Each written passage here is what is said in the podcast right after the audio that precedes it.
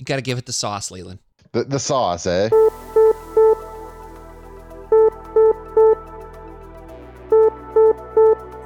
Incoming transmission. Engage house party protocol. Mark 4 powering up. Mark 17 powering up. Mark 44 powering up. Suits are online. Welcome to House Party Protocol. Power up suits and welcome in to another episode of House Party Protocol. My name is Will, and with me today, all the way from what I assume is starting to become the Great White North already. Here we are, September the 12th. It's the one and only Leland. What's happening, my guy? Not much, not much. Actually, uh, we're we're halfway there. We're starting to get the the rainy season up here. We we've been getting some like rainy falls the past couple of years, so Yeah. it's uh it's a nice it's a nice rainy day. Just waiting to cool down enough to turn to snow. I'm sure, and that'll probably happen by November. by November. See, I'm over here down in the south where what is fall? Our our fall is like a week, I think. And and you're up there talking about the rainy season and saying it might not start snowing until November, but I thought Canada was snow central. It all depends on where you're at, right? Like there are there Fair. are places where you know sees sees snow very early on. Uh, you know, if you if you go up to uh up to around like the the northern parts of Ontario, like places like Timmins and everything like that, they get like a month of summer, and then month. it just kind of goes away. They they ha- they have one month of summer, then you know eleven months of hockey season. There you go. 11. Hey, look, some people like that. And uh, to be fair, I'm excited for some NHL coming up soon. I'm I'm ready for that because I do like my Hurricanes and I would love to see them go all the way. It's been a while, you know, 2006 was the last time we won a cup. I know you're going to mention the Maple Leafs. 2006, eh? Yeah, okay, Yeah. that that's a long time. it's the Leafs year this year. You, you keep saying that. I'm pretty sure pretty sure it's every and year, like right? like any any Leafs fan, I will keep saying that. Right. It's funny how much overlap. I, I'm sure you don't watch much NFL football, but it, if you do at all, but anyone out there listening that watches NFL football and hears him talk about the Maple Leafs, you're you're gonna somewhat in the back of your mind be like, that sounds like a Cowboys fan. Or a Bills fan. it or a Bills fan, but definitely a Cowboys fan. There's memes out there where it's like the the wheel of what's happening in the season for a Cowboys fan is hilarious, and it's always like a "you are here" thing where it's like we're the best, we're gonna win, and then they start losing or something bad happens, and it's like, and now you're here, another year of failure, and it's just Yep. a whole thing. That uh, that that stings a little. Yeah, it really does. I'm sure it does. But Leland, we're glad you're here. I know the suits out there are glad you're here. And without getting too deep into it, I'm glad that you're feeling better. I know you've had some health things going on. So uh, I'm, I'm glad that everything's getting sorted out on that end. And, uh, you know, you're such a bright spot in the community that it's, it's good that, that you're feeling better and, and getting healthy and getting everything right. I definitely appreciate it. Yeah, man. Yeah. But uh, we're not here to talk about that craziness. We're here to talk about the craziness that is Marvel Crisis Protocol. And before we get too deep into this, I've noticed lately that my audio quality hasn't been where I personally might want it to be. If nobody's noticed, great. I'm glad. I want my audio quality to be impeccable. I, it's something that is very important to me. So, over these next few episodes, if things sound a little off, let me know. I want to try to improve and get better with every single episode that I put out there. So make sure to tell me if something's not sounding right, stuff like that. I'm tweaking some different settings, messing around with different things as we're recording and whatnot. So I want to want to make sure to to get everything perfect and make sure we don't blast people's eardrums into oblivion, if you know what I mean. No, no, we have to wait for the jerseys for that. Right, right. Yeah. So, last little bit of announcements before we dive into this episode here. We have finished our jersey making order shenanigans. I'm super stoked for these. They look awesome. We had, I think, 36 orders, Leland. Like, way way more than I thought, but I'm super stoked for you on that one. I think that's awesome. yeah, man, like such a good response to it. And this is incredible. I mean, it's it's just I if you'd have told me 4 years ago that there would be 36 people that want to wear a jersey that Rob mainly designed and I gave input on around this podcast, I'd have been like, no way, no way. And it's just very humbling. You know, we've had a bunch of people joining in the, on the Discord and everything, and just the conversation and everything has just been incredible. And I just want to say off the rip here, thank you to everyone that gives me their time. It's it's amazing. It's wonderful. And this whole Jersey thing has been just so great. I, I can't it just warms my heart and makes me feel so such a humbling thing. You know what I mean? I'm rambling a little bit, but I'm really humbled by it. Well, I mean, it's uh, you you've you've been a great spot in the community, so it's it's nice that uh, we can kind of show that support in this way. Yeah, yeah, and it's yeah, it's just it's awesome. I didn't I don't make any money off of these things either. It's just just something we put out there, which is the best thing. Like it's just here, community, you have the thing. So, anyways, more announcements later in the show. Let's jump into this episode, Leland, and this weekend we have mini stravaganza popping off here, and I'm super excited for this. We went over this a, a while back here at House Party Protocol about everything that's going on, but I just want to give a quick reminder of what the schedule looks like. So Thursday, hopefully this episode will be out before the the stuff starts. Everything I'm about to say is Pacific time. Thursday, 9:30 a.m. the Marvel Crisis Protocol roadmap. Then you've got painting ice versus painting diamond. Then some Star Wars stuff. And then at 5:30 p.m. Pacific time, you've got a Marvel Crisis Protocol Path of the Worthy, which I'm excited to see if there's any changes that are going to come to that. So for Thursday, Leland, real quick, anything other than than just the basics stand out to you here? Uh, I I mean, I'm laser focused in on just anything that's uh, MCP or Shatterpoint at the moment. Um, like I, I definitely want to see what the roadmap looks like. That's that's going to be my big deal because we've we've seen very light releases. Um, haven't gone this long without really new stuff for a while. It, Core Box is going to be great and all, but you know, just kind of having an idea on where they're at and what's coming is uh, is kind of what I'm most excited for at the moment. Yeah, absolutely. Same same here.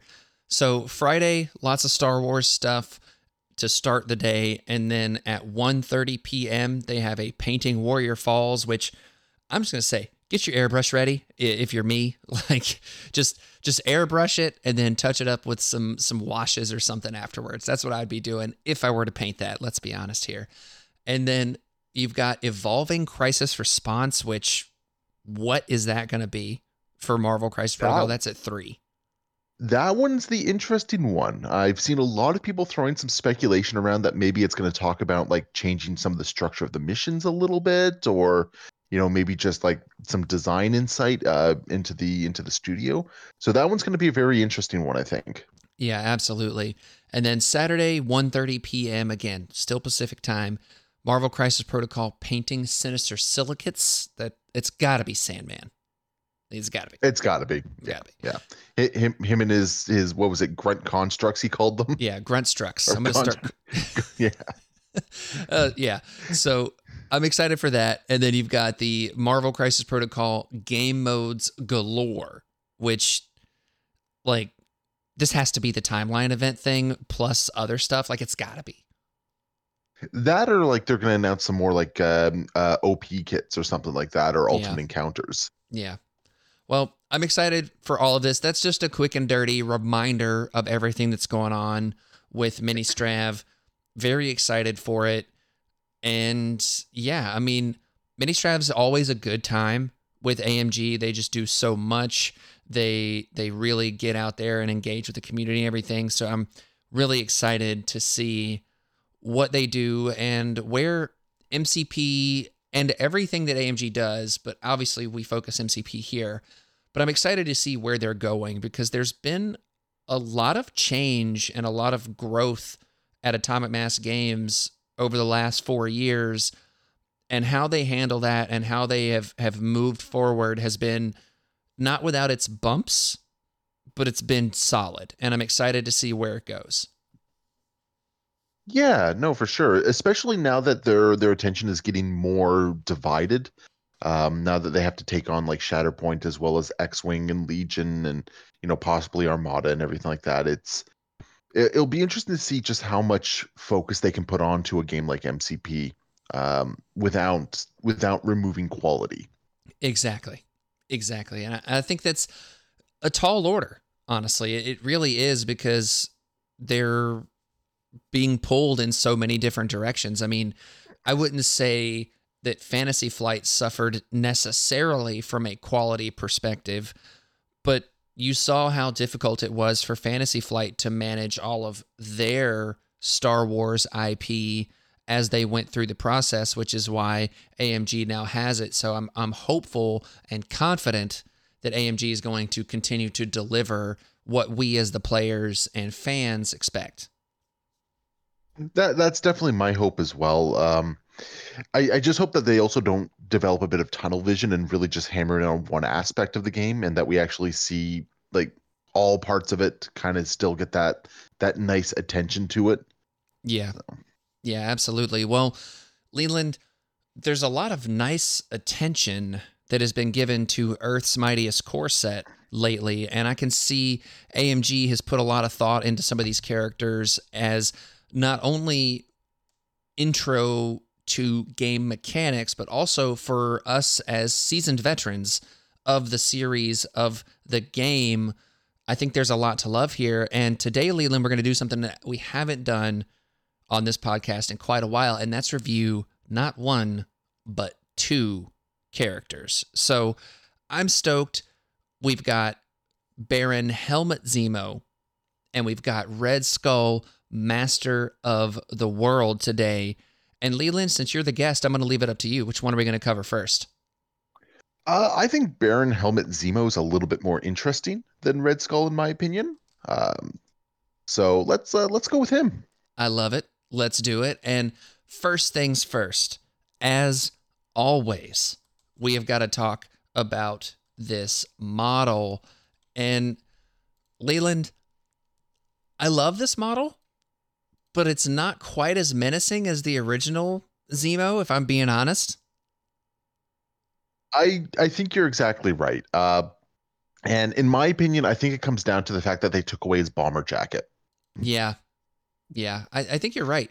And it's one of those things where when I look at this model, it's a good model. Like it really is. Like I like the very much the action pose, all of that that's happening but the bomber jacket on the original was just incredible but also like it was kind of a meme for a little while that there were all the villains pointing and everything but like with zemo with pointing the sword out and everything it made sense. It was just it was great.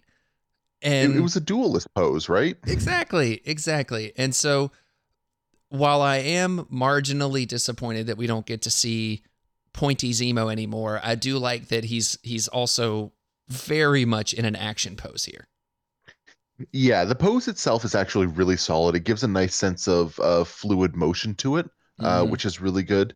And uh, like the the differentiate like the difference between like the whites and the pinks and all that sort of stuff really help break up the otherwise like dark uh dark body of the model. Yeah. So I like I do like it. It's not it's not my top uh, top models, but it's also definitely nowhere near the bottom of my of my model preferences. Yeah, it's also for me the more modern Baron Zemo look than the bomber jacket version. Like this is this is his what you'd see in a comic book if you were to open it up today. And let me ask you, Leland, are you going to paint this much like the box art, or are you going to get a little bit creative with it? Uh, going pretty much box art to be honest. Yeah. It's uh, it's a little bit it's a little bit easier. Sometimes I lack some creativity and the the the schedule I need to paint at sometimes like unless I have a very clear vision of what I want to do, it's it's just easier to say okay, there's the inspiration. Let's let's do my take on that. Yeah, I feel that. I think I might, if I paint, when I paint, maybe one day, uh, I think I might go with like a brown jacket just to kind of somewhat represent that bomber jacket a little bit. Like I got a paint from the Pro Acryl range by Monument that's a brown that I just am loving right now. And it's one of their signature series ones. I can't remember the name of it off the top of my head, but anytime I want to paint something that looks like a little bit of leather or something, it's got a little bit of a satin look to it. Oh man, it looks great. That's awesome. I, I got to check out more of those paints. They they are fantastic. Yeah, they're wonderful. So I really like that. But enough about this model. Let's dive in and talk about this character card, which the the character card art has taken a level up that is just awesome. First of all,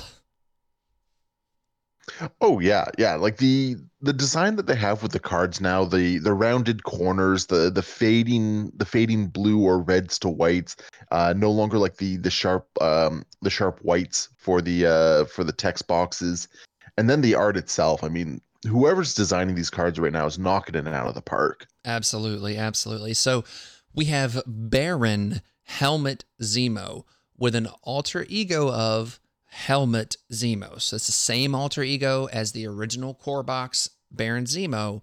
So you can have both characters in your roster, but they both can't be in your squad. But you can see them across the table from you, perfectly legal. Has a top stat line of four physical defense, three energy defense, and four mystic defense. He has a stamina value of five, a threat value of four. He is size two, and he moves medium. The only thing that changes on his entire card, on his injured side, he goes up to six stamina. So, Leland, I don't know about you, but there's definitely some things that are standing out on this top stat line. What do you got? Well, he's he's gone up one physical defense, if I'm not mistaken. Mm-hmm. Um, but he's lost that long move, and uh, uh, I, I'm I'm gonna miss that long move. I I really enjoyed it quite a bit. Yeah. The the long move was a very important part of his kit. I think we're to see why he lost that here in a second, but that was a really important part of his original kit. But I think getting the four physical defense is nice, but we've seen a lot of 4-3-4 lately it feels like. Am I wrong? It it definitely feels like we've entered into a new phase of uh, of Crisis Protocol, where generally speaking, everyone's getting a little bit of a, a boost from where where the design space used to be.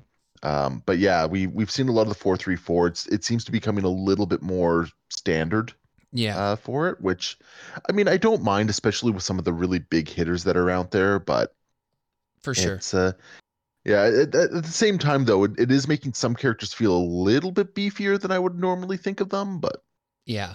And I, I like how Baron Zemo's physical defense is a four now, and it's representative of his master duelist. There's the, there's the little wink wink for you. Nature. And I, I like that they're representing that with a basic stat line here. And then also, we'd be remiss if we don't mention that he's now four threat, which is kind of a big deal.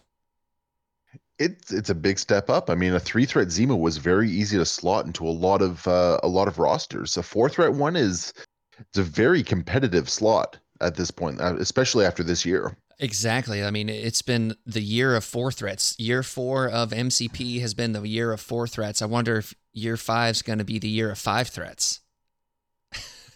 Oh, jeez, I don't know if I can handle that trend. Yeah, I don't think so. And then by year seven, it's just nothing but Malekith comps. Oh, oh, oh. Oh, that'd be so terrible. Nobody got time for that. Nobody's got time for that. All right.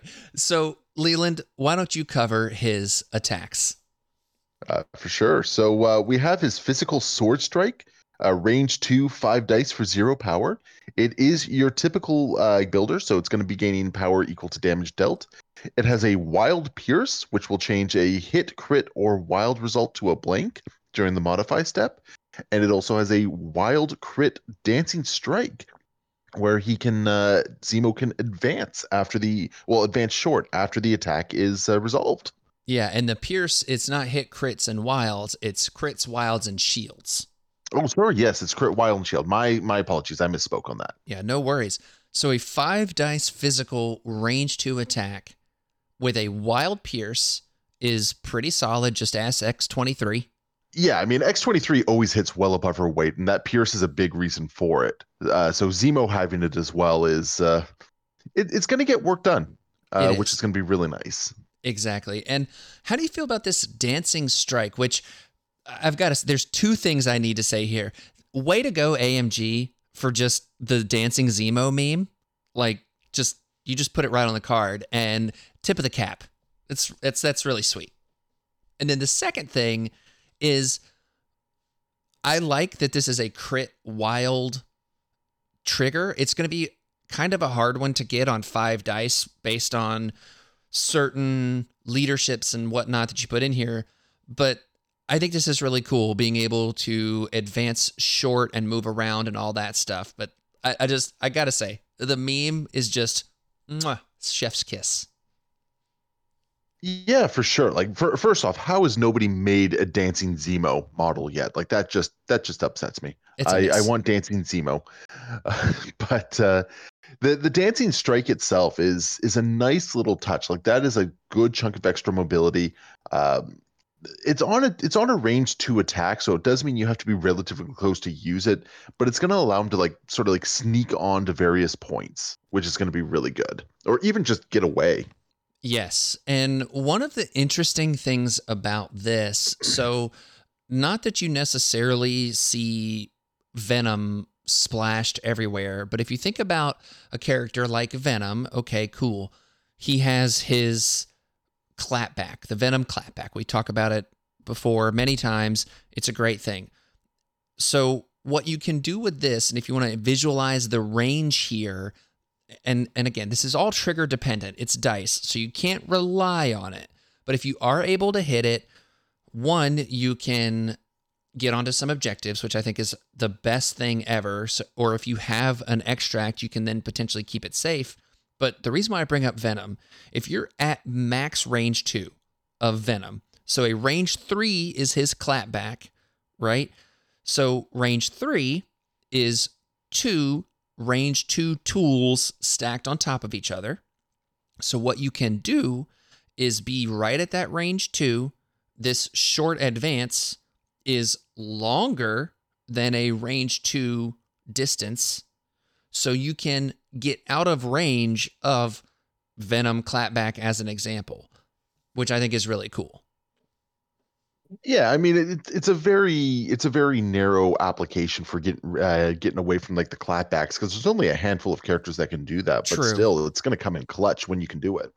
Exactly. And and that's the thing. It's it's one of those things where that's obviously niche as hell and probably more cute than good, but it's one of those things where when you're understanding the ranges in this game, especially for newer players, stuff like that and how the short advance is longer than the range 2 tool, the short movement tool that is longer than the range 2 tool. Keeping that in mind when you're hitting this, I think is going to be important. But as we're going to talk about here shortly, he does have a superpower that relates specifically to Sword Strike. So it's uh, going to be interesting how I think this attack is applied.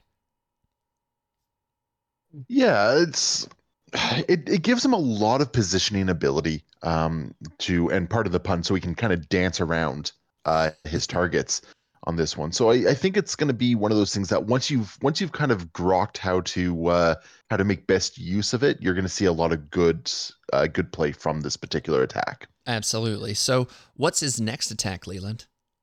So next up, and this one's my favorite actually. It's uh, another physical attack. It's adhesive X pistol. It is a range four with five dice for zero power, and it is, has a bevy of triggers here. It's got a wild slow, it's got a wild crit stun, and then it's got a wild crit skull stagger.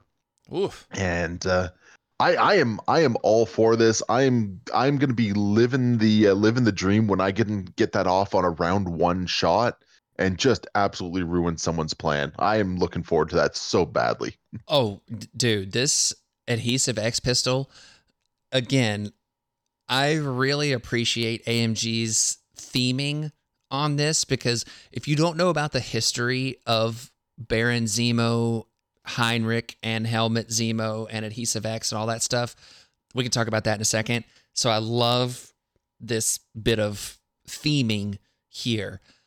Additionally, like Sword Strike, so many triggers here, and it's worth noting. And I didn't mention this with Sword Strike. With all of these triggers, if you roll a single wild, you're on the train to potentially get the rest of them, right? So with Sword Strike, you roll a single wild, you don't have to roll a second wild to get Dancing Strike. You just have to have a crit. With Adhesive X, a single wild gets you slow, which slow means that whenever you would advance, you have to use the slow movement tool. I'm going to come back to that in a second. You roll a wild and then a critical. So that same wild that you had for slow and you have a crit, boom, now you're stunning someone. Which, Leland, what does stun do again? So stun is whenever you would uh, gain power, uh, if you have the stun condition, you're only going to gain one of it. So it doesn't matter if you're if you'd be gaining like five power, six power, or one power. It's always going to be one when you're stunned. Exactly. Love it. So then the stagger condition, if you had rolled your stun, as long as you have a skull, which skull stinks because you're inherently losing out on some damage, but it's also amazing because now stagger is happening, which I love so much. Oh, such such a good thing. Like that that is the way to make a a bad dice result work in favor of the attack. Uh, like we've seen other attacks where they have triggers that trigger off of like shield results or anything like that, and those always kind of feel a little bad. This one is just that that stagger is just such a nice condition to be able to throw down on someone. So if you see a skull pop up as well as like the the rest of the triggers, you're you're gonna be you're gonna be pleased as punch. You're not gonna care that you did less damage because you just took away an entire uh, an entire action. Exactly, and that's what the stagger special condition does, and that's what I really want to want to focus in on here is how if you just roll one wild, then your success rate potentially just skyrockets for other things, which I think is just super fun and really engaging in the dice rolls. You know what I mean? Yeah, for sure. Like it's it's making it's making this attack a very exciting one that you really want to see the results and not just because you want to deal a whole bunch of damage, but because you want to see the fun stuff hit as well. Exactly, exactly. And it's also worth noting the range on this, Leland. What is it again? Range 4. Yeah, so if you move at a medium and you're you're able to hit the midline, easy peasy. Like th- this is this is OG MODOK Doomsday Chair level of shenanigans. Like it's Yeah. Yeah. I love it. I love it. I think this is a super fun attack. The fact that you don't gain any power off of it is what probably keeps him at four threat because you start gaining power off of this and we're in big trouble. you know what? I don't I don't even care if I fire this off and no damage goes through. If I get those three triggers, I've still won. Uh, yes, yes, this is big facts, and uh, that's a dragon that I think I want to chase, just like you were talking about Oh, yeah. earlier. Yep. Definitely chasing that dragon. Yeah. So I did mention slow real quick. I do want to come back to that real quick because there are situations where characters have superpowers that allow them to advance, as we're going to see here. Spoiler alert on Mr. Helmut Zemo. If a character has a superpower that allows them to advance, but they have the slow special condition, they still only can advance slow. It's a bit of a weird interaction that you don't see often, but like if you slow down uh, Ghost Rider, for instance, I almost said his his cosmic flaming friend. But no, original Johnny Blaze Ghost Rider, if you put the slow special condition on him, his long advance that he gets to do, Hell on Wheels, it becomes a short advance, which just, mm, I love it so much.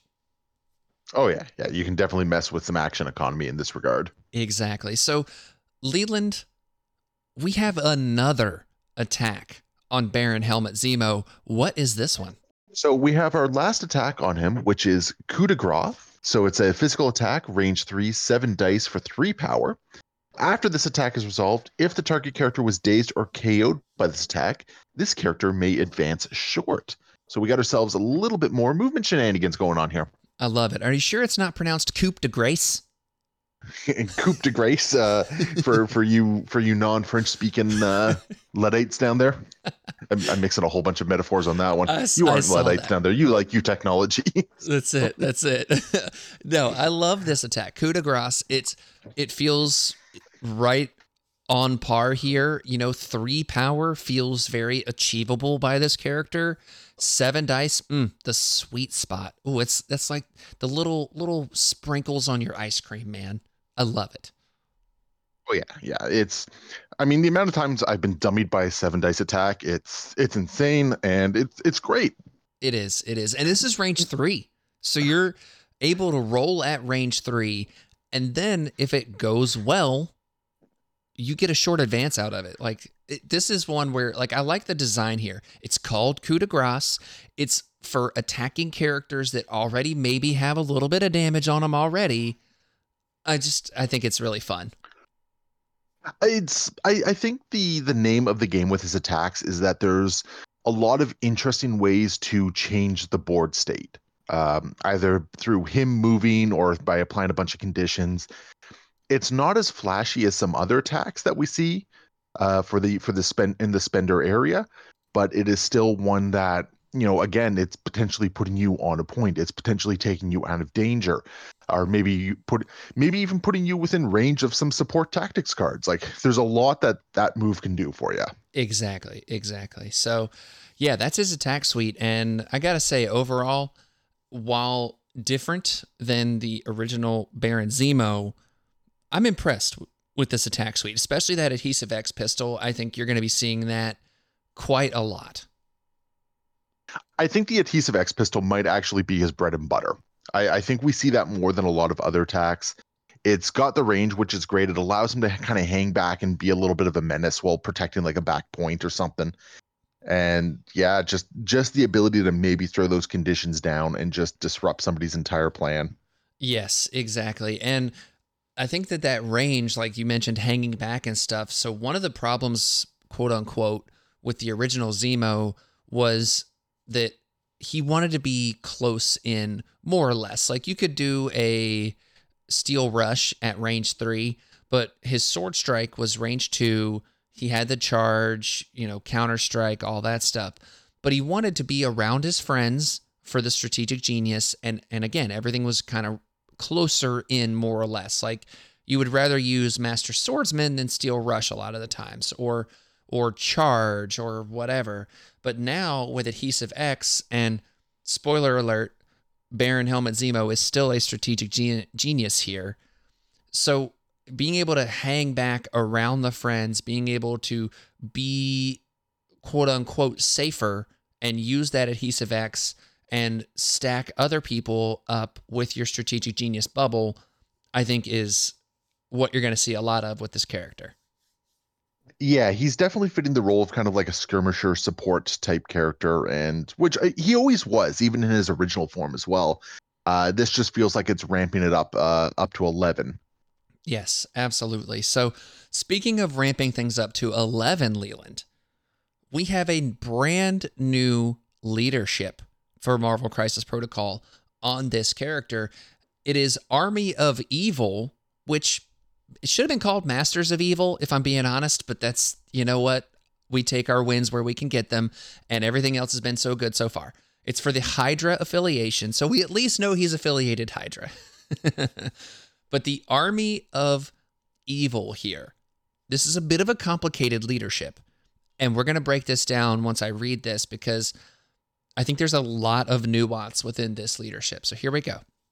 When this leadership becomes active, add one Hydra or unaffiliated team tactic card from your unused team tactics cards to your available team tactics cards. It may be played this game. Just right there, I want to break this down. What that means is once you have deployed, is when you get to choose your leader. So at that point, you can say, I'm choosing Army of Evil. Baron Zemo is my leader. And now one of the 10 tactics cards that you brought in your roster, so you brought five to the match, you get to add a sixth tactics card to your available hand for that match, which I think is wonderful. There's more to break down with this, but just that right there, I think is super great. What do you think, Leland? I I think it gives you a lot of flexibility with how you approach your your squad building. Uh, you can actually start leaving some of your restricteds uh, at like not at home, but in the roster. Uh, and once you see what they're playing, you can make a better informed choice. Like if somebody comes at you with somebody with a team that could potentially do a lot of throws, but you're not entirely sure that they're going that route. You know, maybe you just leave Brace there, and the second you see if they do a lot of throws, okay, Brace comes in. Or you know maybe you see a lot of things where maybe patch up was the way to go or you know even just something simple as uh, you know you maybe maybe something like eyes on the prize. Like there's just so many things you can do by getting that extra tactic card. Right right. Again it just it gives you that flexibility um, and it just gives you that extra resource that you can that you can tinker around with and that can go a long way it really can i mean i've had my fair share of games where I'm like, man, if I just had that one tactics card, whatever it is, if I just had that one, like, man, this could could really turn the tide here. And MCP has moved away from a lot of more generic style tactics cards. However, there's still a fair bit of them out there, and there's some that I think as a sixth card in your hand can make a lot of sense. And we can maybe talk about some of that a little bit later. But I think that there's opening up new strategic possibilities with this of things that you wouldn't have necessarily thought of originally that now you're able to say here i'm i'm using this now and also note that it's hydra and unaffiliated. It doesn't actually say that it can't be character specific. Exactly. so you, so you have that you have that as well that you can sort of bring to the party. Right. I love that it has that unaffiliated option in there because it just opens up so many options. It just really opens up a lot and and i'm excited for it. So the second part of this leadership though says additionally once each turn after one or more allied characters pay power to play a team tactic card choose one of the characters that paid power to play the card. The chosen character gains one power. So basically, you get a little bit of a refund whenever you pay for a team tactics card. Now, the interesting thing here is you have to have paid power. So some tactics cards are free. Uh, there's not a ton, but there are some that don't cost you anything. So as long as you paid power, you can get a power back, which I think is kind of nice. It's uh, we're gonna see this with R and D a lot. Yes. like, just pay the power, get the power back, and all of a sudden you've just you know got a net gain, right? Mm-hmm. Dude. So with advanced R and D, that is that is definitely going to be a thing. So, Leland, this leadership, I feel like when you first read it, you're like, okay, cool. It's not going to necessarily help me out on a turn by turn, moment by moment basis per se. But I do think that there's a lot to like here about it. Just being able to have that team tactics card once a game, very powerful effect. I think that really could add up. I I'm undecided on if I think this leadership is more cute than useful. to be honest. I do really like that extra that extra card that you can bring in, uh, and I do like getting that that power refund whenever you whenever you spend power to play a card. But it's at the same time it feels very limited on its return because you're only ever going to get at most six power out of it, which yeah, it's okay. But there's leaderships that grant so much more power over the course of the game. Um, so you really need to make sure that that card you bring in is going to be very impactful in the game. If you choose the wrong card, and you know maybe maybe it just doesn't matter at that point. So it's it's going to require a lot of uh, forethought, I think, for this leadership to really be a menace on the table. I do think that forethought is a really good way to describe how this leadership's going to be played on the tabletop in the okay cool like you mentioned earlier i'm going to wait and see if i'm going to be pushed around by web warriors. So okay cool. Now i can bring in indomitable. I didn't have to bring it at first but now i can. Awesome. That's great. But i think that there's some interesting play with hydra specifically because let's look at a card like two more shall rise. And i think that this is where things get fairly spicy with this leadership. So, Two More Shall Rise is a Hydra affiliated card. It is reactive when an allied Hydra character with an active leadership ability is KO'd, another allied character may play this card. Has no power cost, you just have to have an active Hydra leadership KO. Choose two allied characters with Hydra or Cabal leaderships. Both chosen characters' leadership abilities become active. This is an importantly worded thing, I think, as it relates to Baron Zemo, because let's say you're starting out with Strucker and you go in through the game, and all of a sudden now Strucker is KO'd. You can choose Baron Zemo, Helmut Zemo, to gain a leadership and now you're pulling a card out and let's say you're pulling a card that is maybe it's inevitable betrayal. I don't know. Like maybe that's a card that you're going to pull out. Maybe you're pulling out a card like brace for impact at that point in the game.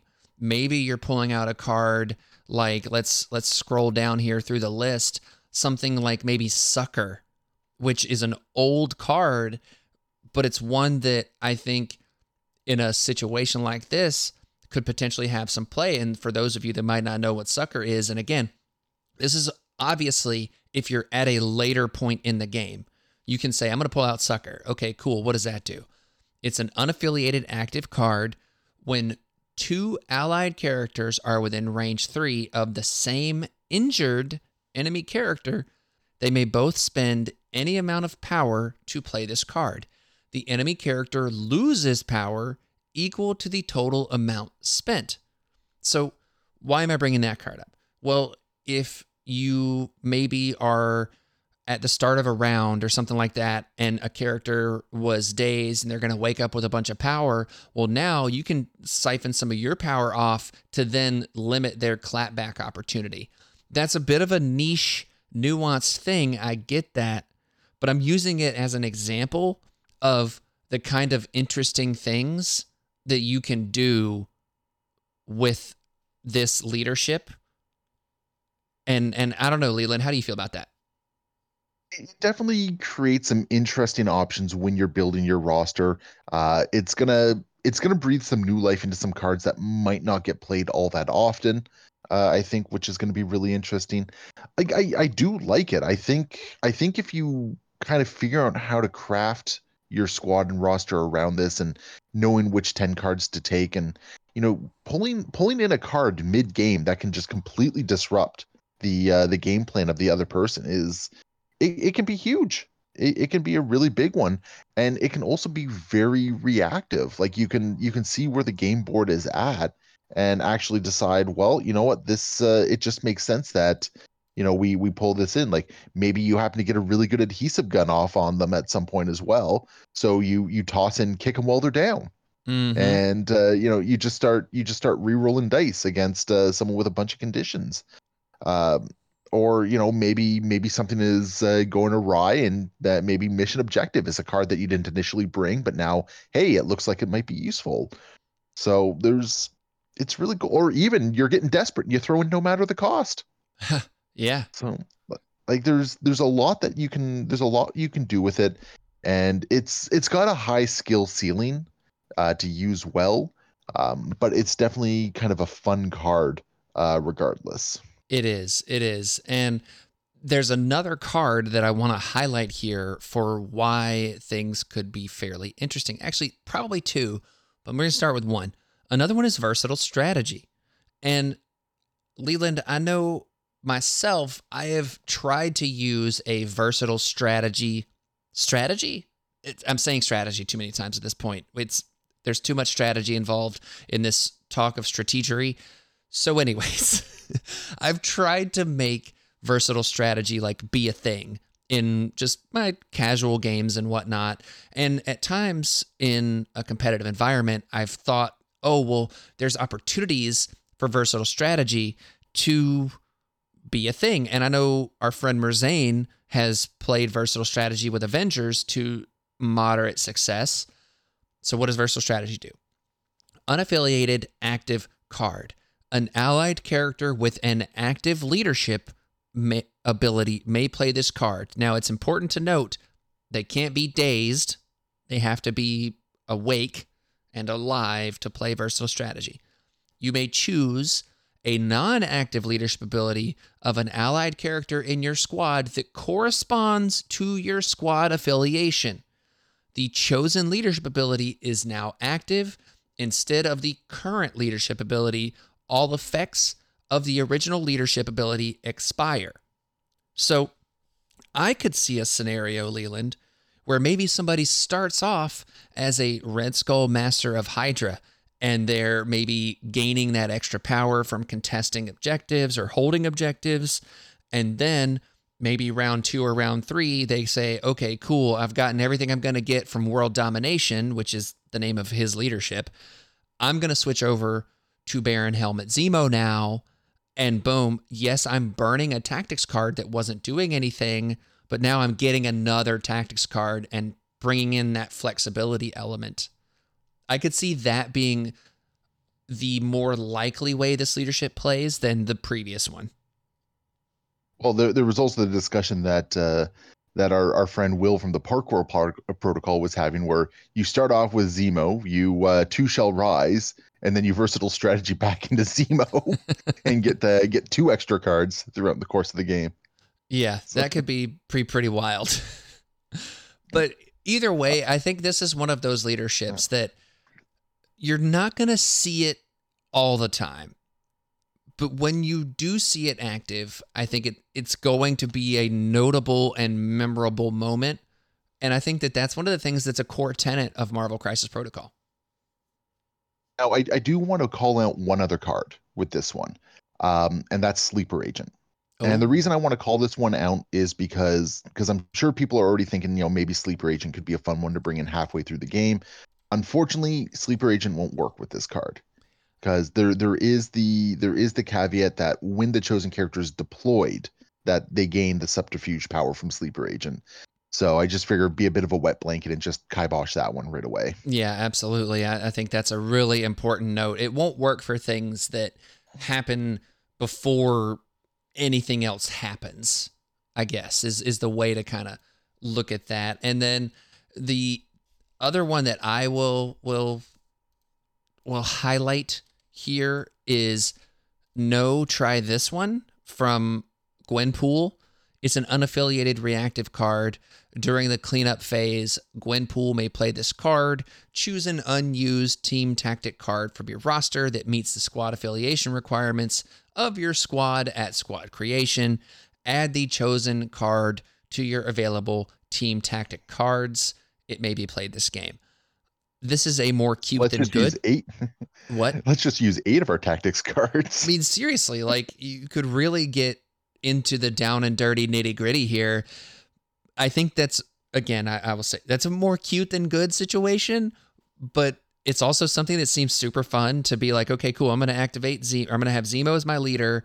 I'm gonna bring these five cards. I'm going to bring no try this one. Here's Gwenpool. Oh, cool. I'm going to bring in another tax card. Oh, cool. I'm going to like versatile strategy or something, and and then just keep shenaniganizing. You know, I could see that being super fun. Oh yeah, and somebody's definitely going to try it, Oh, and yeah. I I'm all for it. I, I want to see it happen. I think it would just be good fun. Exactly. So let's power through these last couple superpowers because I think these are going to be pretty quick here. And then we can move on to our next character because that's right, we've got another one.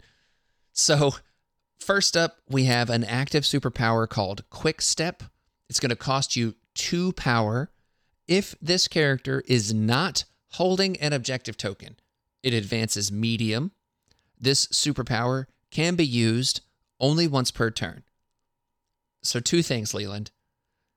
One, I love this superpower, advancing medium. It functions like a charge. You just don't have the must make an attack caveat.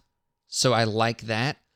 Second thing, I hate that I can't do this while holding an objective, but it makes sense. I I got used to this during my time trying to use uh, Steve Rogers, Captain America, Steve Rogers.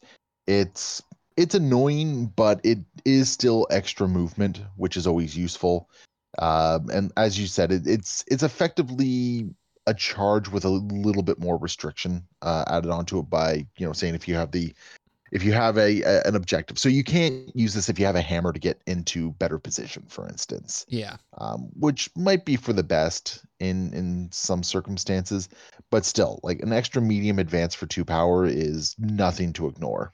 It is not, and I think that it really in, makes Baron Helmut Zemo's play pattern very interesting. In that, okay, cool. Turn one, do I go and snag an objective with him, and then adhesive X somebody, or do I hold and try to quick step down the line, and then maybe start messing with objectives? I think it really sets him up more of you're going to be playing the secure game with him as opposed to the extract game, which I think is kind of interesting. I, I also think it plays very well into the next superpower that we're going to discuss for him as well. Exactly, which is an innate superpower called Master Duelist. If this character makes a sword strike attack against a character it has already made an attack against this turn, add two dice to the attack roll. So, Leland, if you're doing the math, that means Sword Strike goes from five to seven dice with a Wild Pierce and a Crit Wild Dancing Strike opportunity. I'm super here for it. Oh yeah, and on seven dice, getting those triggers off is it just you, your odds are just so much better. Yeah. Like it, yeah, it's and Zemo like a five dice attack can already hit hard. Like a five dice with a pierce can already be deceptively strong.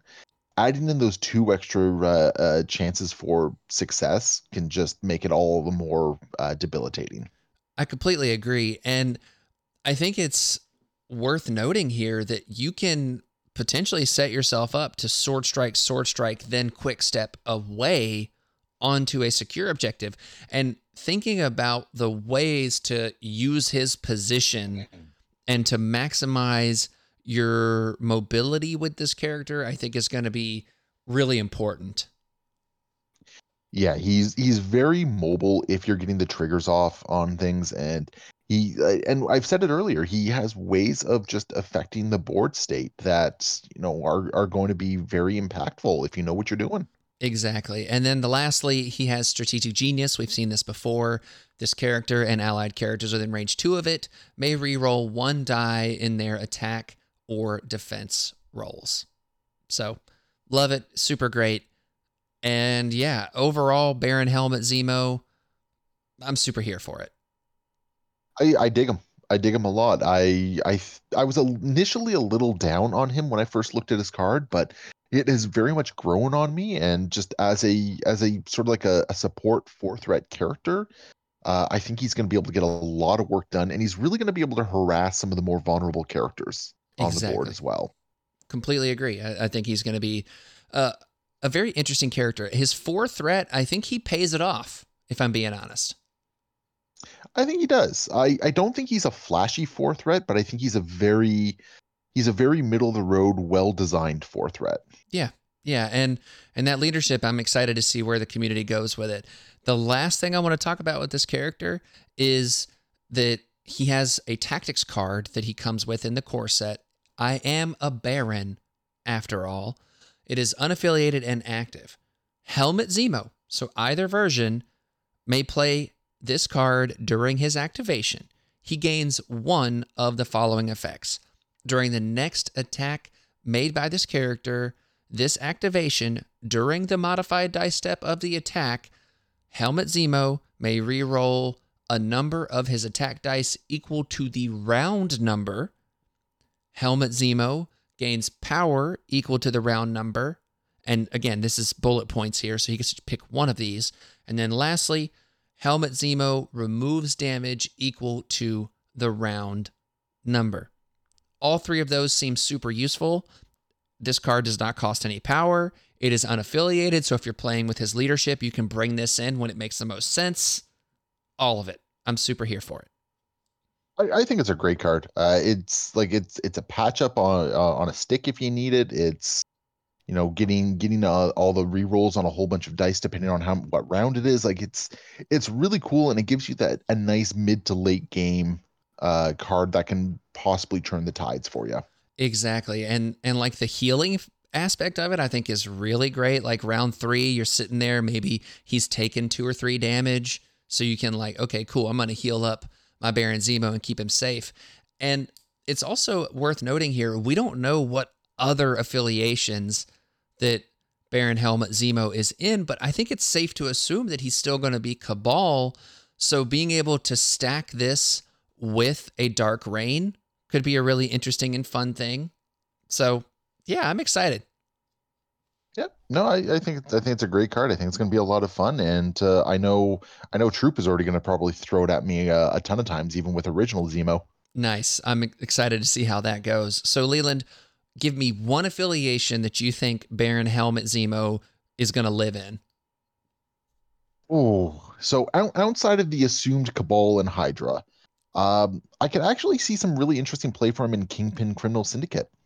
Ooh, with yeah. how fast he can yeah with how fast he can move around he can he can deceptively steal a secure objective from you He really could. I think he'd he'd be pretty spicy there. That's a really good one. For me, I think he's got he's got two that I think are exciting for him. One is one where I don't think he needs to be there, and that I think Guardians of the Galaxy could be really good for him, and being able to like hang out with Star Lord and give him extra rerolls, so that way you don't have to put a winging it token on Star Lord at times. And with that mobility, being able to kind of get around and do that kind of stuff could be pretty cool. But let's talk about his true home, the place where he really, really, really wants to live. And that's in, and I think this is going to apply to pretty much any character as we go forward. But the Captain America First Avenger, Earth Mightiest Heroes Avengers leadership is just, uh, he wants to be in that all the time. Everyone loves that leadership Uh, yes. like, let's just go ahead and say, I, I don't know, I probably will say this every episode. Every single character in this game that has any kind of a trigger on any of their attacks is going to be like, yeah, I'm going to be in that leadership. yep So, no, there's there's no reason not to it's just it's just extra successes and consistency exactly. If you roll a hit, not a wild, but a hit, like, yeah, okay. So that's where he's going to live. So, any other final thoughts on Baron Zemo, Helmut Zemo, before we move on? Uh, no, I, I think we pretty much said it all. I I dig the character. I think he's he's going to be a great four threat character. He's going to be a great support piece. He's not lighting the world on fire, but I don't think he needs to. Yeah, completely agree. So, suits, this is going to be an extra chonky episode. So, just go ahead and strap in. But before we move on to our next character that we're going to talk about here, I do want to go ahead and, and do the do the whole thing with the stuff. So, if you're interested, you can check out patreon.com slash house party protocol for as little as a dollar a month or 12 bucks a year. You can come and hang out in the best Discord on the internet, bar none. I know AMG just made their Discord. It pales in comparison to the HPP Discord, in my humble opinion. Don't get me wrong. I love what AMG is doing over there. But uh, yeah, it's it's a wonderful place. It's a really great time. It's, there's always kindness and great discussions going on about not just Marvel Crisis Protocol, about all kinds of stuff. So come and check that out. You're you're gonna love it if uh, you're interested in supporting the show in that way. If not, if you have the opportunity, please leave a review on whatever podcast platform you're on. I would really appreciate that. It helps other people looking for Marvel Crisis Protocol content find their way to this podcast. And then the other thing I want to say here is if you see a post that I make on Facebook or wherever, if you click the like button on that, it really helps the algorithm for whatever reason. Like, you know, all hail the algorithm gods. You know, Ultron's over there taking over, I guess. But uh, it really helps out, and I really appreciate that. And then I love the comments and interactions we have over there on all the different social medias. So thank you so much for all of that. Last thing here, finally, finally, new merch will be going up at the end of this month. So just in time for the new core set to come out. Leland, I've already told you about one of the designs. I don't want to spoil it too much because I think it's kind of awesome and funny and a little memey, which is totally on brand. What do you think, Leland? From what you've told me, I'm I'm digging it. I'm looking forward to seeing the uh seeing the proof of concepts hit. Yeah. Yeah, I'm excited for that. And if you want to be on the ground floor of what that's going to look like, check out the Patreon to get access to that Discord, like I said. So, with that, Leland, let's now talk about our next master of evil here, or the master of the world, and that is Red Skull, master of the world. He's, he's not just of evil, he's of the world. He's, he's moving up. Moving on up. yeah. So, first thing we're going to do, talk about this model. It is different than the original core box, much more interesting than the original core box model, but very similar. And I'm okay with it. I like it. It's a much more iconic like look for Red Skull in my humble opinion. I think yeah, the the whole the whole thing just kind of speaks to uh, Red Skull's character. I think um, you know he's got that he's got that fantastic uh, fantastic pose holding up the cube. Uh, very with the like the uh, the coat flowing behind him. It's very um, I don't want to go as far as to say dynamic, but it gives that nice sense of flow to it. There's a there's a very clear uh, sight line that you want to follow with it. The cube definitely draws attention. So does you know that that big old red noggin of his.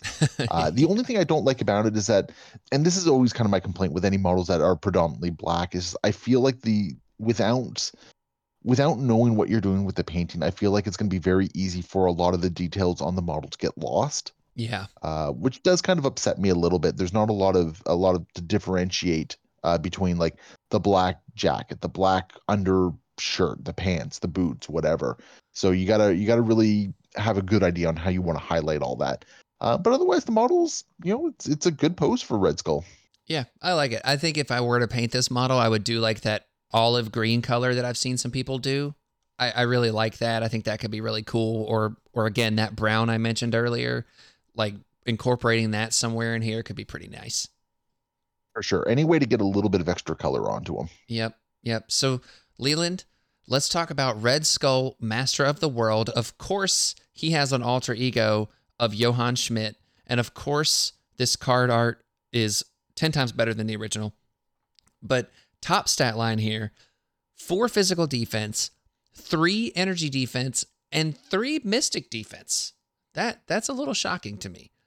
He's got six stamina. He is threat value four, size two. He moves medium. Nothing changes on his injured side. He's exactly the same as far as I can tell, anyways. So, Leland, top stat line here. I mean, it's it's exactly the same as the original version, right? Yeah. Yeah, it like unless I'm missing something, yeah, it, it is. And I I'm a little disappointed that the Mystic isn't isn't a higher defense on him. Um I think that's the only thing I would have liked to change. I always felt it was a little low on him at the first uh the first go around as well. Uh but I mean that that's just it, it is what it is, right? Yeah. I mean, he's the same character, so I guess it makes a little bit of sense here. But I mean, yeah, I'm. This is this is gonna be this will be fun. So Leland, talk about his attacks. Sure. So his first attack is an energy attack called Cosmic Burst. It is range four, five dice for zero power. Before choosing a target, you can actually decide if you want it to be a mystic attack or an energy attack. So always love that. That's always a great ability. Uh, it is your typical builder, so it's going to gain power equal to damage dealt. Uh, and then it has a wild shock. So uh, basically, you you get that shock condition on somebody, and they're going to roll one less attack die whenever they're they're coming back at you. So just a really solid utility uh, utility attack here. Yeah, I kind of love this attack for a couple of reasons. Range four, five dice, excellent. Energy or mystic, so being able to choose which of those you want, and energy is at this point by far the lowest represented defense in the game. So being able to choose which of those is good, but like I think this is really fun in that if you have the a red skull off, you know what I mean? Like which also I have to have to mention this. I've been referring to the Hydra version of Red Skull as Master Skull, the five threat version, because he was the master of Hydra. And then we've got this Red Skull who's master of the world. But I still want to call the other one Master Skull. So what do I call this one? Is this Skull World? Oh, jeez. Oh, I, I don't know. I mean, I can't I'm call him not- Master Skull. Is he Red Master? Ooh, World Master? World Master. Interesting. Yeah, I like don't know. the Beastmaster, but for worlds. I don't know, but one of the things I think this is interesting with this attack is that if you're going up against the Master of Hydra version of Red Skull, well, what type of defense is he in? Okay, cool. I'm going to choose the one that is only two. Yeah. he just he seems purpose built to just beat up on himself. Yeah. Yeah, this is alternate timeline here, and uh, yeah, he's beating up on his old old version. I guess yes, we're gonna go with that. But this is a great attack. I think this is just net good with the wild shot condition is is just wonderful. Yeah, and it also bypasses some of those uh, some of those annoying abilities uh, where you know maybe you can add extra defensive uh, capabilities against physical or energy or something like that. It's like okay, well I'm just going to throw a mystic at you then instead, and you know just call it a day. Exactly. I love that. So what's the next one? So the next one is the mystic attack. Reality bows to me. Wait, It wait. you got you got to you, you've got to give it the you got to give it the sauce, Leland. The the sauce, eh? Yeah, put the sauce. sauce on. All right. Let's see here. Reality bows to me. Perfect. uh, which is a range four, seven dice attack for four power. And it has uh, a crit wild hit uh, trigger, reality rupture. After this attack is resolved, this character may make an additional reality bows to me attack without paying the power cost. However, it has to target another character within range two of the original target that has not been targeted by reality bows to me this round. So there's a couple caveats on it, but the ability to potentially get a free seven dice attack uh, into into someone is just just lovely. I'm I want yes. I'm I'm I'm a little taken aback for a second because there's some interesting things at play in this attack, Leland, that I don't know if everyone's picked up on yet. So, yes, this is a hard trigger to meet, I think, on seven dice. Three different triggers. I love that it's range four. I love that it's mystic. It costs four power, which is a lot. I think the reason that this costs four power is one, your range, shooting from that far away is is huge. And then it's also worth noting the additional attack must target a character within range two of the original target character. So you still have to be within range four to target said character. That is very important to note. This is not something like a shield throw that it's regardless of range and line of sight, the ricochet. You still, it's like a doomsday chair. So with doomsday chair on the original MODOK, if you got the additional attack, you had to be within range two of that original character, right? But mm-hmm. the way this is worded, Leland, has not been targeted by reality bows to me this round. So you're only going to get to do this probably a couple of times, but you can, if your opponent's clumped up, potentially hit multiple, multiple people with this. Like this, a lot of Yeah. attacks we see like this, they say the additional attack doesn't have the rule of whatever. This one does not. So, much like Dormammu with his incantation of obliteration and dark miasma and all that nonsense, this attack can jump from character to character to character basically once per round. Um, I'm also looking at this right now. Uh, let's see. It does it actually uh, say you can uh, the additional reality bows to me. It doesn't have the uh, it doesn't have the caveat that it won't trigger reality rupture. That's what I'm saying. That's what I'm saying, Leo. oh my goodness! That's what I'm trying to explain. oh my goodness. Okay, I I just thought you were talking about like doing two instances of reality rupture and getting four people. No, you're absolutely right. You can daisy chain. Oh my goodness. the only thing you ha- you have to the caveat is that you can't have targeted the same character at any point during the chain for an entire round. But still, if you're hitting two or three characters with this, do you really care at that point? Not even a little bit. Oh my goodness, I had not realized that. That is crazy. Yeah, like for four power, you'll chase that dragon. Oh, oh my. I love it. That that just became so much more interesting to me. I totally missed that it didn't have that uh, that restriction. Yeah. Yeah. And I think that that is what makes this one, a difficult, but not out of the realm of possibilities trigger to achieve. And then two, that's why it has the this round thing where you're only going to be able to get the jumps once per round, basically. It, it obviously, if your team is spread out and you're attacking different characters that are spread out and all that different stuff, whatever. But it's functionally you're going to get the the one opportunity to just blast and in the right scenarios this is going to be awesome It's uh, yeah, on on E and C maps, you're you're gonna have a lot of fun with this one. Exactly. And what's interesting is like I, I mentioned Dormammu, like, man, Dormammu wishes that incantation of obliteration and the dark miasma, he wishes his trigger was this easy to hit comparatively. No kidding. Oh, wow, that is that is phenomenal. Yeah, you're you're gonna you're gonna want to always have like uh, Zemo next to this guy as well, just so you can always like reroll to try and get that trigger. Yeah. Yeah. And and I think this is niche. Like, don't get me wrong. Like, I don't think you're going to be rattling this off all the time, but having this in your hip pocket for when your opponent inevitably clumps up at some point with at least one other character, uh, I mean, it's it's good. And you, as the opponent going against this, needs to understand that this can happen.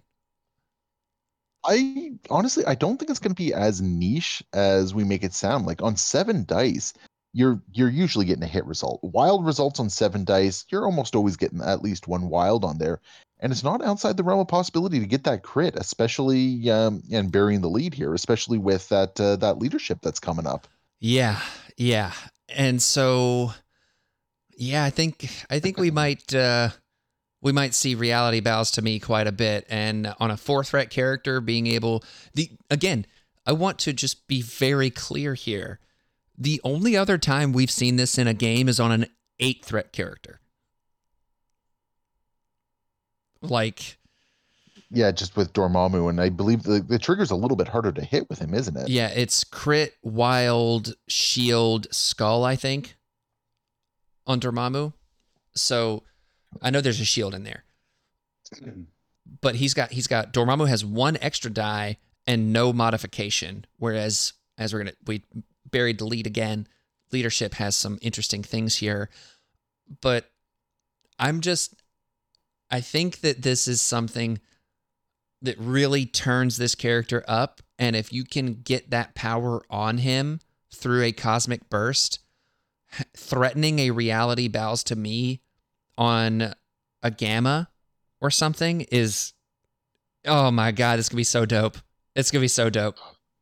And if you can if you can get some hammers on him just to throw some extra dice in the process. Oh yeah. And and again, we've already mentioned it, and this is something that I would normally say for the end.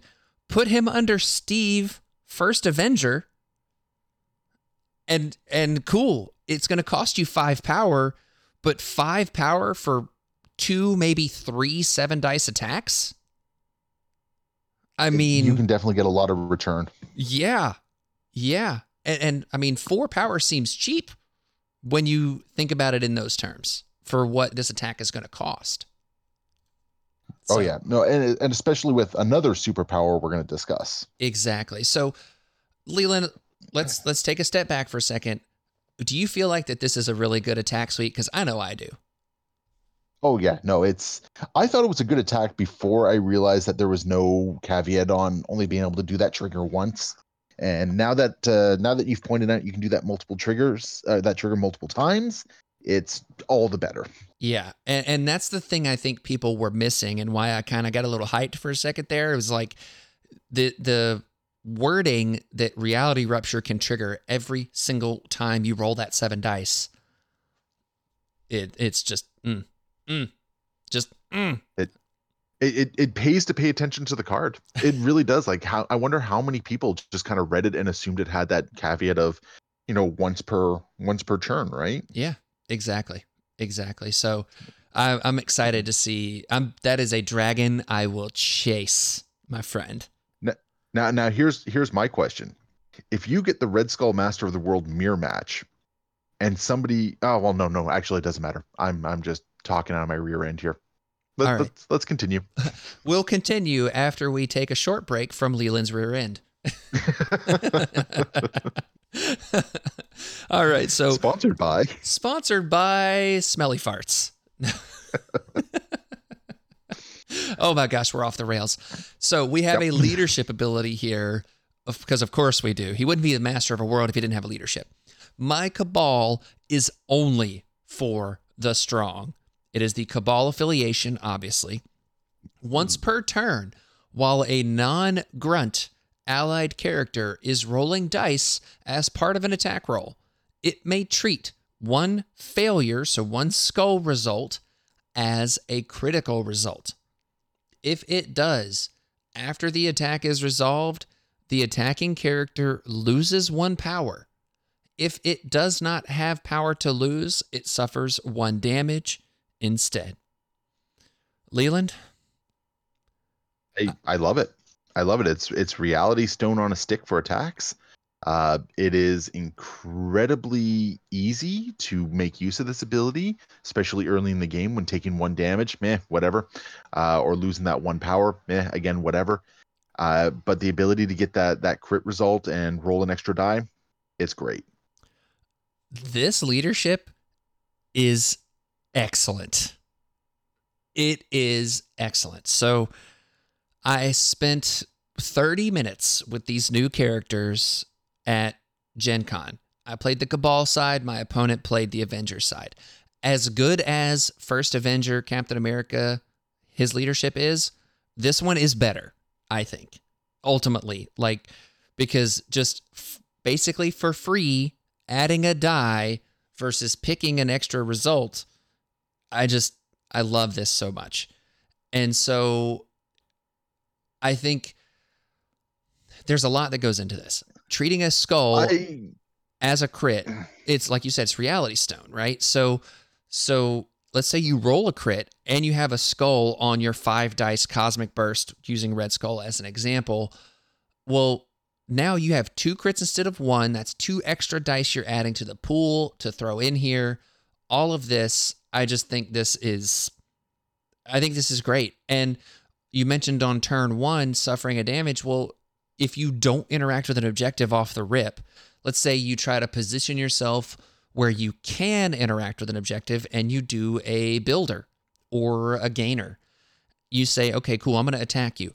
Now I'm potentially throwing another critical in there, potentially gaining myself more power. Sure, I lose the power that I started with in the power phase, but now I'm gaining three more, and now I can interact with that objective. Excellent. Yeah, for sure. It's it's got a lot of versatility. I don't know if I agree that it's better than New Steve's, uh, because let's be honest, like a skull result is still a one in eight chance on any one of your dice, uh, and you might not roll you might not roll into a positive result uh, on that crit as well. So it, it is really nice to make sure you can just say, well, I'm going to pay one or take one damage and make sure I get another result, uh, another success if you get that skull. I do think Steve's is still better because it, it gives you a level of consistency. The getting that hit result is just so much more generally easy to get uh, That's than fair. the skull. Um, but again, this is this is by no means a bad leadership. I mean, we we see what Corvus can do with the Reality Stone, or Thanos can do with the Reality Stone. So we know that this particular ability is a very very powerful ability. This is this is really powerful that I think is going to turn up characters pretty hard. Like I think a character like a Ulick is going to love this. Oh yeah, you're you're gonna get so much return on on those large dice pools whenever you get the chance to do it. It's it's gonna get a little oppressive at times. Yep. And it's worth noting this is after the attack is resolved that you have to lose the power or suffer the damage. So if you have a character that gains power, or let's say they had no power and they they treat the failure as a critical and they're using a gainer or a builder, well, you can gain that power first and then choose to lose it. And you have to lose a power because it's the attacking character loses one power. You don't get to choose if you would take a damage instead. But for a character like Rhino under this leadership, I think is very interesting because now you can say, all right, cool, I'm going to, I don't have any power. I used a stampede or I threw something, I'm out of power. So maybe I don't gain any power, and you could potentially get an ornery to then get an additional power off of that if you took a damage, which I think is pretty cool. Yeah, there's there's definitely some nice interactions. Uh, even looking at anyone who has healing factor Oh, uh, on it as well. Like if they just totally whiff or something like that, they take a damage. Yeah, what do they care? They they basically just got a free a free reality stone, right? Yep. Or Juggernaut, nice punch. You can just spend a power to say, cool, I'm not going to suffer any damage. Yep. I mean that starts getting a little expensive, but yeah, for sure. There's lots of Yeah. really good uh, interactions with this one. There is. So I love this this leadership. So now we've got his superpowers here. Reshape the world is an active superpower. It's going to cost you three power. Choose an interactive terrain feature of size three or less and within range three and throw it medium. The superpower can be used only once per turn. Man, what a great throw. Oh, that that range three is is so big It on is. that one. Like just being able to pick something like that's basically a 12 inch bubble that you're you're looking at for that. And I mean, when you're playing on a three by three board, that's that is a lot of table space that you now have access to to throw stuff around. Yes. Yes, it is. I love it so much. So, with Reshape the World, real quick before we move on, with your throw, you measure from the character doing the throw in this instance, since it's a terrain feature, which I really like. Just wanted to th- make sure we, we talk about that real quick. So, on a small base, not as much range as other characters, but still a great throw. The next superpower is another active one Nothing is beyond my reach. It's going to cost you four power, Leland. Choose this character or another character within range two of it and place it within range three of its current position. This superpower can be used only once per turn. Leland, I th- Did- did it- you- it's a less good master of the cube. uh, no, no. This is a less I- I- good, strange, supreme scalpel of strange because you can only do it once per turn. and and it is also another allied character so in that regard it does make it slightly better than master of the cube i don't like the four power cost on this i, I i'm just going to be completely upfront with it i think it's a great ability i think at four power costs it's I, I don't know. I, I feel like you're you're gonna want to like throw stuff a little bit more often, or I think you might want to like chase that reality bows to me a little bit more often. I, I I don't if it was three, I would be using it all the time. At four, it just feels a little restrictive. I think it's worth noting this is not only allied characters, which is Did, didn't I mention that?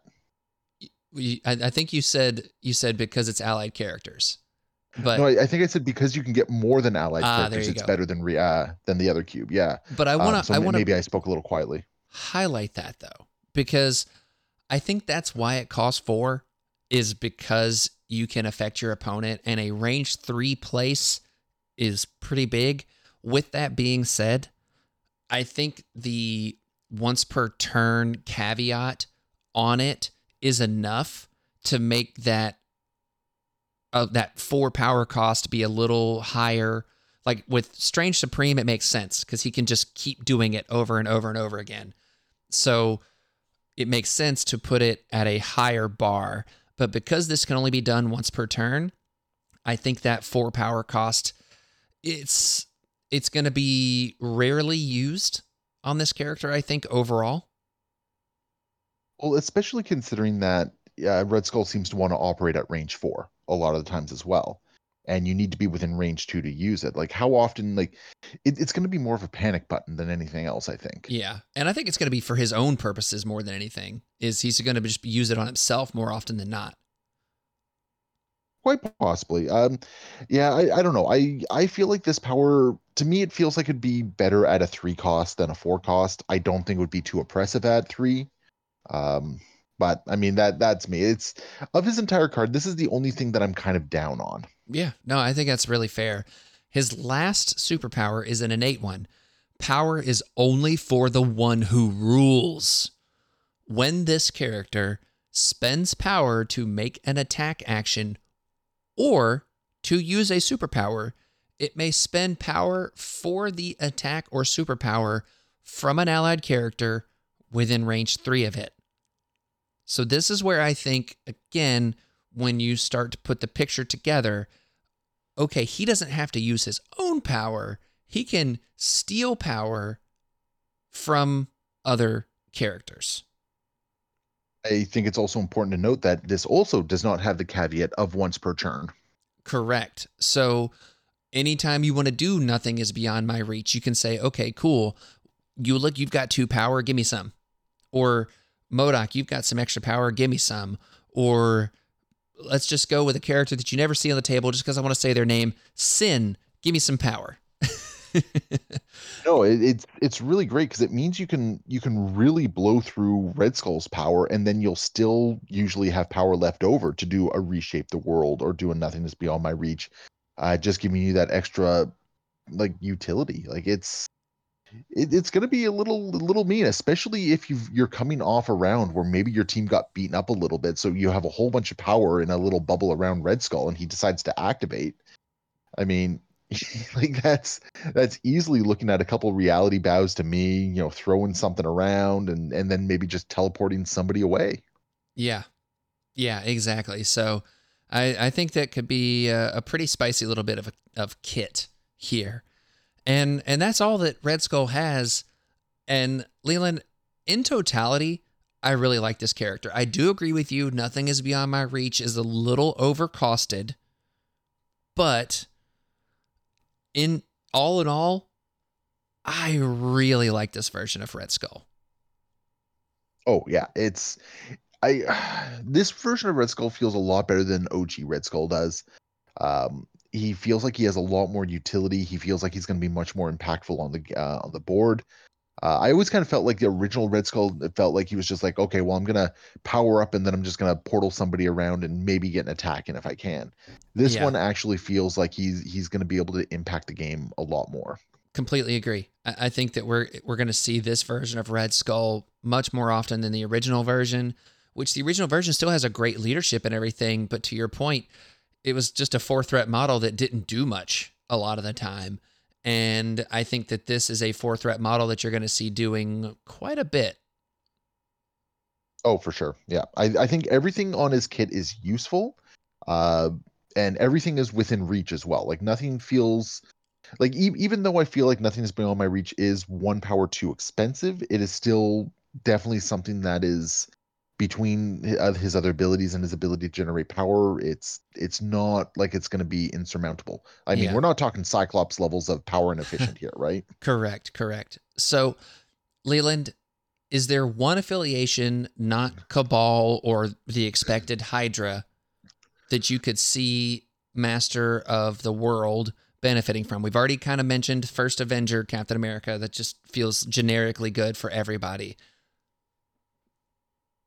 You got any other ones? This this one's this one's kind of a tricky one. Um, I think he could kind of be interesting in MODOK Criminal Syndicate. Mm, Um, I, I don't think I don't think amazing. I think interesting. Uh, but I really like that the mechanic of you know roll a wild, get an extra success. for sure. Uh, I I always I always really dig that. Um, alternatively, you know, throw him throw him in like say a Wakanda or you know, ha you know, for for a little bit of bending thing, new uh, new Tony's shield Yeah. uh, where he just has that pay one to get a reroll um, ability as well.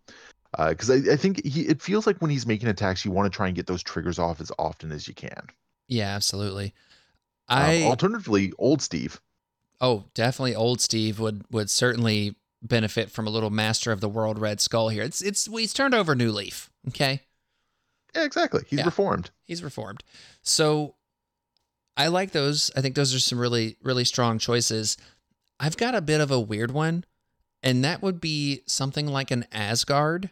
So you can surround him with people that start with a bunch of power. And then just like, okay, cool. Nothing is offline for him at any point, functionally. I mean, yes and no. I, I think one of the problems with uh, with that is that like you still it seems like you can still only choose one character to pay for him, so it still takes a little bit to ramp up uh, for other car- characters to start paying for his uh, his abilities. That's true. but uh, especially late game, I can I can definitely see a little bit more uh, advantage to it. Yeah. Um, yeah, it's, if if you were able to get like a turn one, nothing is beyond my reach, and just say teleport Thor up to a point where all of a sudden now he can do a four Asgard and charge in on turn one and double tap someone. Um, Thor becomes a lot more interesting in that regard as well. Mm-hmm. Yeah, it, it's one of those things where I don't necessarily think it's like off the rip good, but I think it's, I think it's one of those. It's like it's cute, and and sometimes I want to try cute things, Oh, of course, you know. And of course, why not? and I'll say that about this version of Red Skull. I think we have another character here that I actually don't think we're going to see splashed often.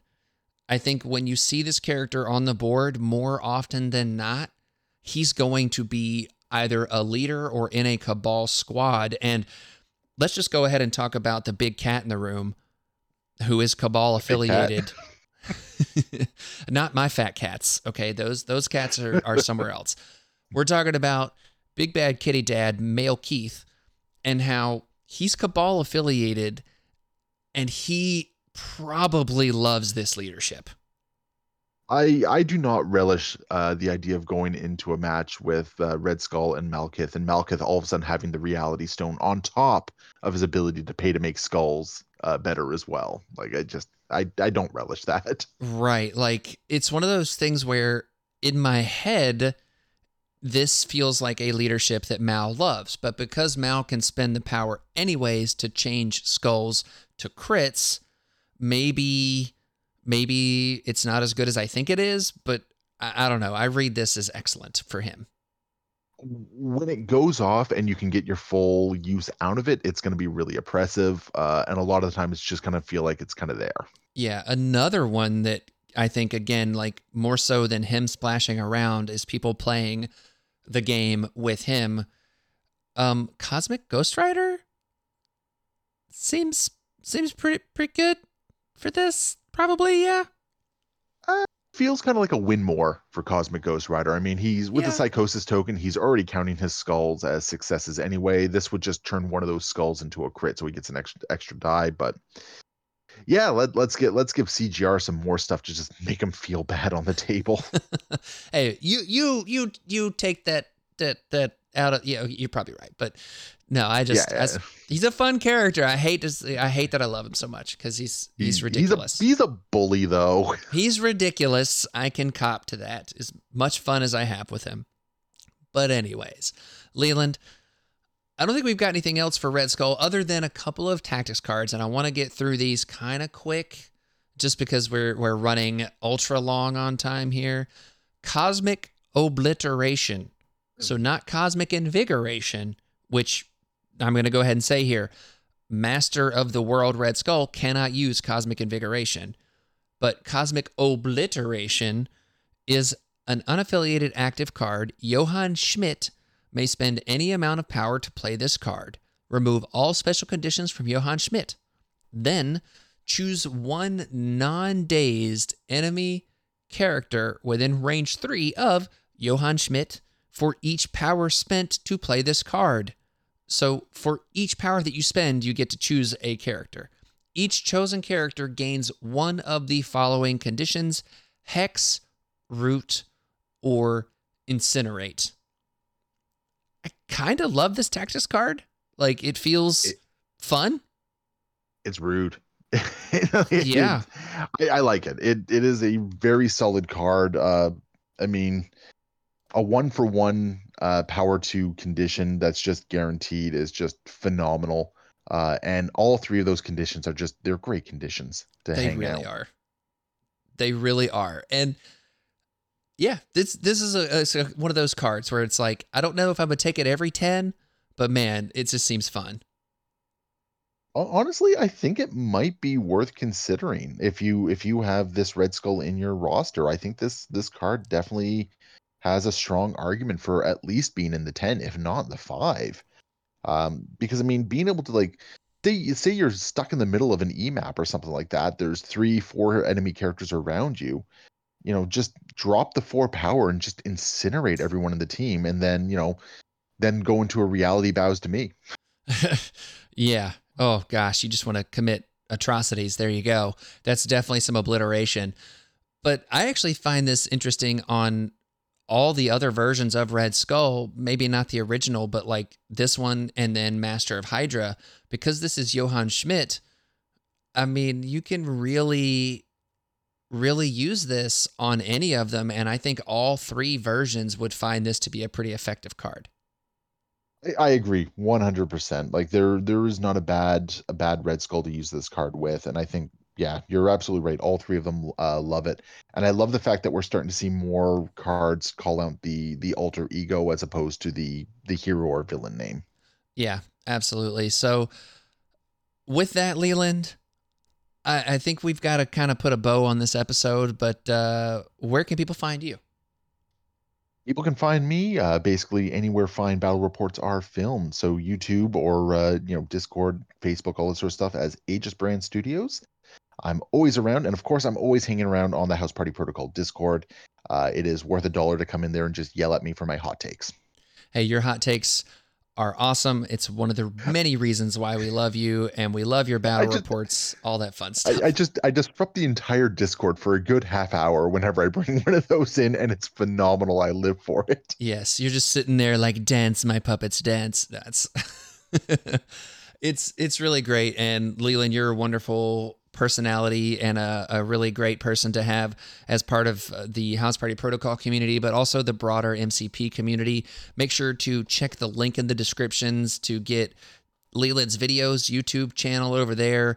And I'm excited for what you've got in store, my friend, because you've given me a little tease of some stuff that's coming up over there, which I am very excited for. It's a new era for the uh, Aegisbrand Studios battle reports coming up. Hey, there you go, and it's a new era for for MCP, so that just makes sense. But uh, Exactly. Suits, thank you so much for being here. I want to really, I hope this comes across. Every single person that chooses to listen to this podcast, whether it's for the whole thing, for just a little bit of it, it doesn't matter.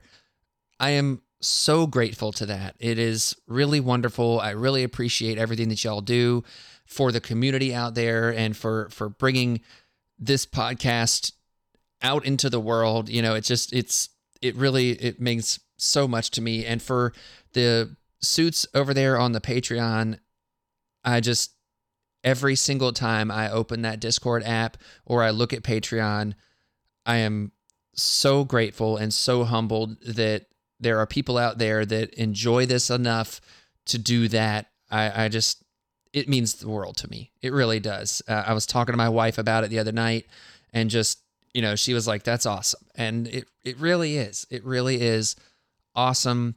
Thank you so much. And make sure to send us messages, House Party Protocol Pod at gmail.com. I love chit chatting with you guys over there. Facebook is a great way to interact. Comment on the posts I make, send me messages over there on Facebook. You can also, like I said earlier, come over to the Discord. It's patreon.com slash house party protocol. And it's a dollar a month to come and hang out with us and and chit chat and talk about there's you know people have met up you know when they found out they live locally with some other people and all that kind of stuff so like it's it's a whole vibe it's a whole good time. And um, you might be asking well why does it cost a dollar to be in the discord? I know there's other people that it doesn't cost anything. It's literally to keep the trolls out. And if, if a troll wants to spend a dollar to come and, and troll well then you know whatever. But ultimately it's to keep the trolls out. So i, I want to say i appreciate everyone again that does that. And uh uh yeah you know I, I gotta say to all those suits out there listening thanks for your time. Be good to yourself be good to others. Party on leland. Party on, Will. and power down suits